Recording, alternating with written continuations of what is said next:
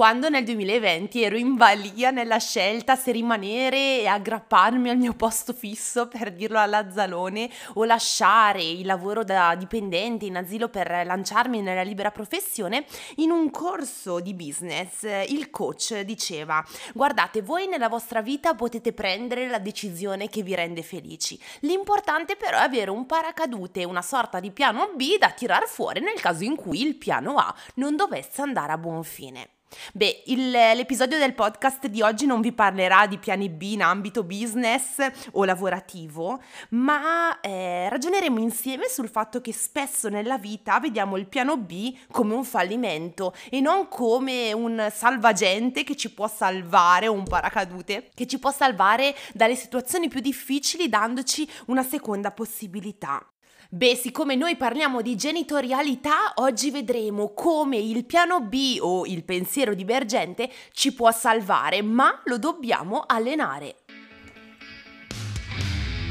Io sono Elena Cortinovis, educatrice, pedagogista e convinta sostenitrice della disciplina dolce. La mia voce ti guiderà anche nei giorni in cui essere genitore è difficile come una montagna da scalare a mani nude. Non mollare la presa. Ascolta il mio podcast. Nell'incipit ho buttato lì due paroline che per me sono magiche, sono speciali. Queste paroline sono pensiero divergente, ossia quel pensiero che ci permette di creare alternative possibili a un problema, che non prevede una sola soluzione. Cosa significa in concreto? Significa avere quella capacità di guardare un problema, una questione, una situazione, direi, per risolverla, per valutarla, non possiamo seguire solo una strada, ma ci sono più strade possibili possibili, i famosi piani A, B, C, D, E, eccetera. E partire da questo presupposto ci permetterà di non vedere più le situazioni da un solo punto di vista, ma riuscire ad allenare quella capacità di dire non mi fermo al primo fallimento ma vedo il fallimento quasi come sfida nel tentare le diverse alternative che la vita mi sta ponendo davanti. Ma queste alternative non ci vengono illuminate dal cielo come una fonte divina, queste alternative le dobbiamo trovare e vedere noi, proprio grazie al pensiero divergente e non sperando che qualcuno ce lo segnali in maniera sovrannaturale quasi, ok? Sapete cos'è la cosa meravigliosa? Che noi da bambini siamo naturalmente predisposti al pensiero divergente. Il bambino con in mano una matita, una penna, la può trasformare in tantissimi oggetti diversi, in un cacciavite, in una spada, in una bacchetta magica, in un supporto per qualche gioco magico. Pian piano, quando cresciamo, la matita, la biro ha un solo significato, quello di aiutarci a scrivere. Eh, perdiamo la nostra capacità innata di essere dei piccoli MacGyver e diventiamo convergenti. Il pensiero convergente è quello opposto al pensiero divergente, ossia di fronte a un problema c'è un'unica soluzione. È il classico pensiero scientifico, matematico, 2 più 2 fa 4, non c'è possibilità di uscirne. Il pensiero divergente mm, è un pensiero al quale noi non siamo stati educati. Eh, va allenato, va riscoperto.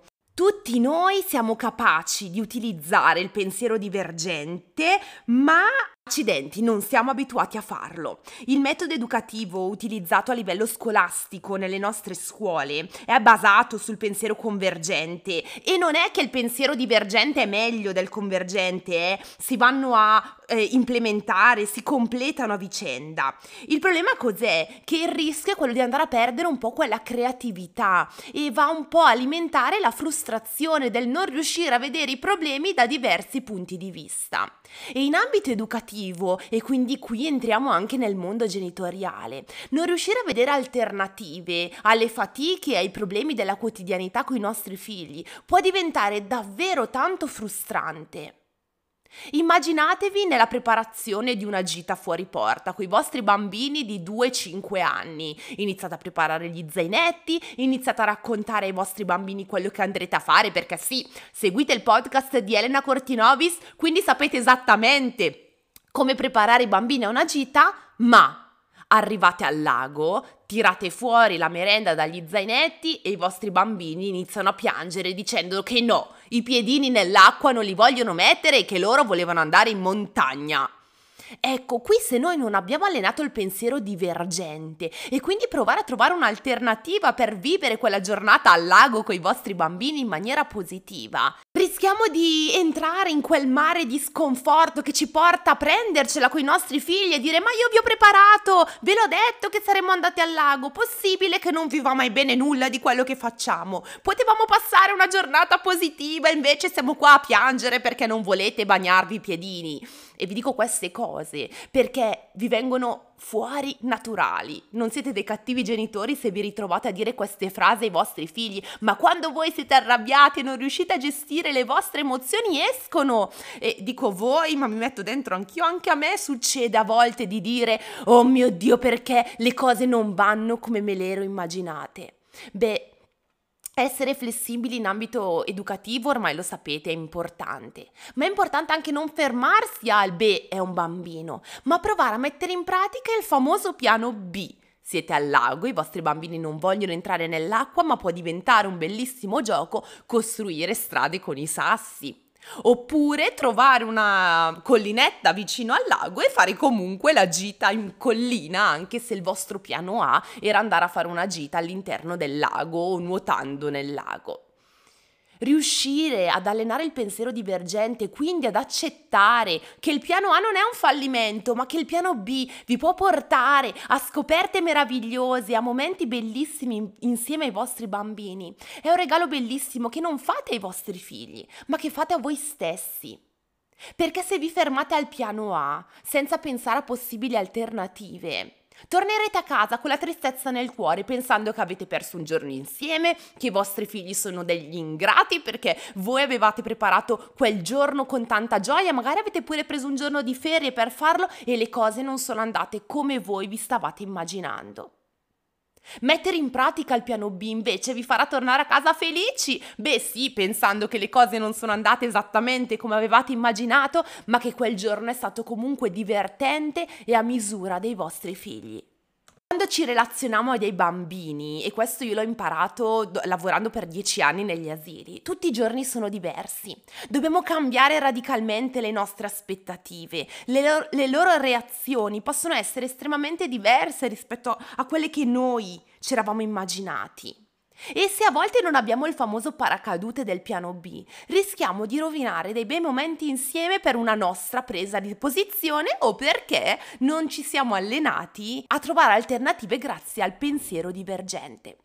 Avere nella manica l'asso del piano B ti può davvero aiutare a non vederti come un genitore incapace, ma al contrario una persona con la grande capacità di problem solving, ossia di risolvere i problemi che la vita ti pone innanzi. Ti permetterà di entrare in empatia con tuo figlio. Ciò che è giusto per te, beh, potrebbe non esserlo per lui. Possiamo cambiare rotta senza aver sensi di colpa e sentirci sbagliati. Avere un piano B può allenare la consapevolezza che non tutto dipende da noi ragazzi, vero? Lo sappiamo? L'imprevisto fa parte della nostra vita. Quando organizzi qualcosa, quando parli con i tuoi figli, in qualunque ambito della tua vita, genitoriale, lavorativo, beh, mettiamocelo dentro, prova a chiederti, e se dovesse capitare che? Sono pronto in quel caso a correre ai ripari senza sentirmi in colpa? Che il piano A non è l'unica soluzione della mia vita? Che per gestire un pianto dei tuoi figli, per gestire una gita, per gestire qualunque situazione nella tua vita, anche andare a un matrimonio con i tuoi figli, andare a una festa di compleanno, sarà molto più semplice se non hai solo una strada da poter seguire. Ovvio, se poi tutto va come ci immaginiamo, meglio, eh, risparmiamo un sacco di energie, questo è innegabile, ma sappiamo che non sempre è così. E se da solo non riesci a trovare delle alternative, che scrivere delle alternative non serve, che il tuo cervello fa fatica ad allenarsi a questo pensiero divergente, non aver vergogna a chiedere aiuto alle persone intorno a te. Chiedi a tua moglie, chiedi a tuo marito, chiedi alle tue amiche, loro al tuo posto cosa farebbero. Immaginati come un bambino con in mano una matita e quella matita non serve solo a disegnare. Magari l'amica ti dice, bah, Quella matita ti può servire per grattarti la schiena se le tue dita non ci arrivano. Wow, idea geniale! Un altro amico ti dice che la matita potrebbe servire per scaccolarti, per arrivare fino in fondo. No, questo non si fa, sto scherzando. Certe soluzioni che le persone intorno a te potrebbero essere lontane da te e dirti no, io la matita per scaccolarmi non la uso, ma per grattarmi la schiena sì. Questo è un esempio che vi fa ridere, stupido, ma pensatela in esempi seri. Beh, l'idea dell'amico che ti dice, beh, sei andato al lago, i tuoi figli non stanno al lago, prendi la macchina e vai in montagna, per te è realizzabile, ma figurati, mi sono organizzato per andare lì, adesso con i 40 gradi all'ombra non mi sposto. Ma l'amico che ti dice, ma sai che vicino a dove siete voi conosco una grotta bellissima da visitare con i vostri bambini? E magari l'idea di andare a piedi nella grotta vicino al lago potrebbe essere realizzabile. Non fermatevi al cercare la supponenza di per forza trovare voi delle soluzioni. Abbiate coraggio e apertura di poter ascoltare le persone intorno a voi. Non sempre i suggerimenti che vi arrivano da fuori sono giudizi. Cerchiamo di imparare a essere anche aperti nei confronti degli altri. Se non ce la facciamo da soli, non dobbiamo avere vergogna nel chiedere aiuto a volte il nostro pensiero convergente e anche mm, situazioni derivanti dal passato ci portano a dover essere noi gli unici detentori della verità assoluta avere anche la modestia a volte di dire da solo non riesco e ho bisogno di qualcuno che mi guida e ho bisogno di qualcuno che mi suggerisce, che mi fa sentire compreso e mi dica ma sai succede anche a me. È capitato anche a me, io quella volta ho fatto questa cosa, ho risolto la situazione in questo modo, senza partire prevenuti pensando che io non lo farei mai. Non so voi, ma io prima di essere mamma o avrò detto quella frase centomila volte, ma figurati, io quella roba lì non la farò mai. Poi diventi mamma e quella roba lì la fai e come perché devi sopravvivere. Quando non ti trovi nella situazione è molto più difficile capire l'altro, entrare in empatia, è molto più semplice giudicare e dire che tu quella roba lì non la faresti mai. Ecco, per me il concetto di pensiero divergente è un po' il calderone di tutte le cose che in questo momento mi stanno uscendo. È come se chiacchierassi con un'amica e cercassi di, di convincerla che lei non è sbagliata se quella volta in gita ha fallito, se quella volta non è riuscita a gestire il pianto di suo figlio, se quella volta ha urlato perché non ce la faceva più a gestire le sue emozioni. Il pensiero divergente ci aiuta a non ricadere in quella trappola in quel cane che si morde la coda.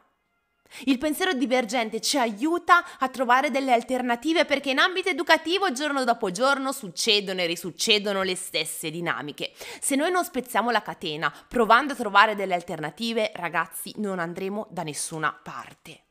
Ci sono due modi per allenare il pensiero divergente in età adulta.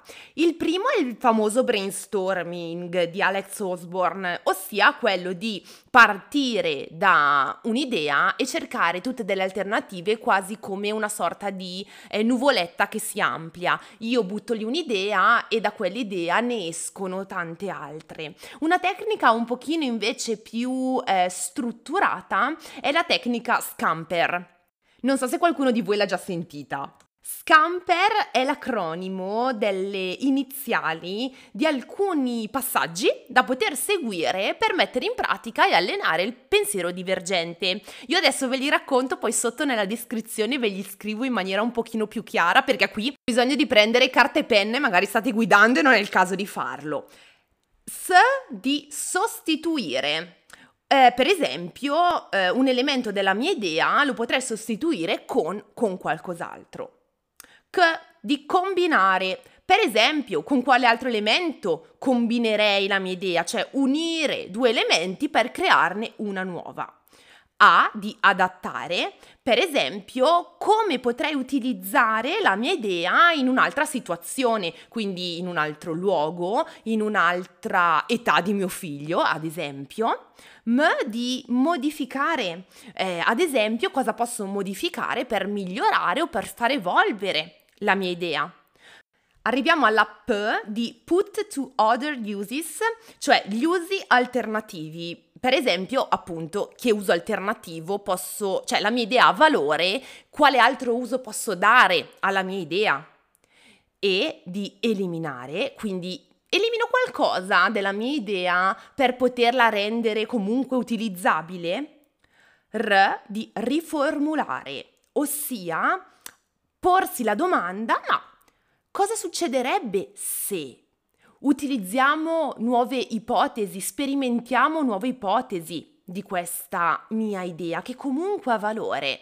La base di partenza è che la tua idea non è una stupidata, la tua base di partenza ha valore e questo allena la nostra autostima, non ci fa sentire persone sbagliate, ma dalla mia idea che comunque ha valore, io vado a lavorare da diversi punti di vista per, per trasformarla, per elevarla e darle un nuovo valore. Lo so che raccontata così può sembrare molto complessa, ma se voi prenderete carta e penna e seguirete tutti i po- punti della tecnica Scamper, riuscirete ad allenare il vostro pensiero divergente. Lo utilizzerete sia in ambito educativo, ma anche in ambito personale. Sarà veramente un'evoluzione della vostra mente a 360 gradi. Come sapete, mi piace lavorare su di voi, ai miei piccoli esperimenti in ogni ambito ambito della vostra vita e della vostra esperienza da genitori e da persone che vivono un mondo difficile che ci porta davanti tante difficoltà, ma che noi siamo pronti perché abbiamo un gran bel cervellino per poterlo affrontare nella maniera più dolce e aperta possibile. Siete persone di valore, siete persone con grandi idee, dovete solo trovare l'ordine giusto per poterle mettere in pratica. Spero che questo episodio abbia acceso qualche lampadina in voi, abbia mm, colmato un po' l'esigenza di non sentirsi sempre sbagliati quando le nostre idee falliscono e che non sempre il piano B è proprio così semplice da trovare. Sono curiosa di sentire le tue idee, i tuoi pensieri su Instagram, chiocciolina Elena Cortinovis e qui sotto in descrizione ti lascio tutta la sintesi dell'episodio. Un abbraccio grandissimo e ci sentiamo settimana prossima.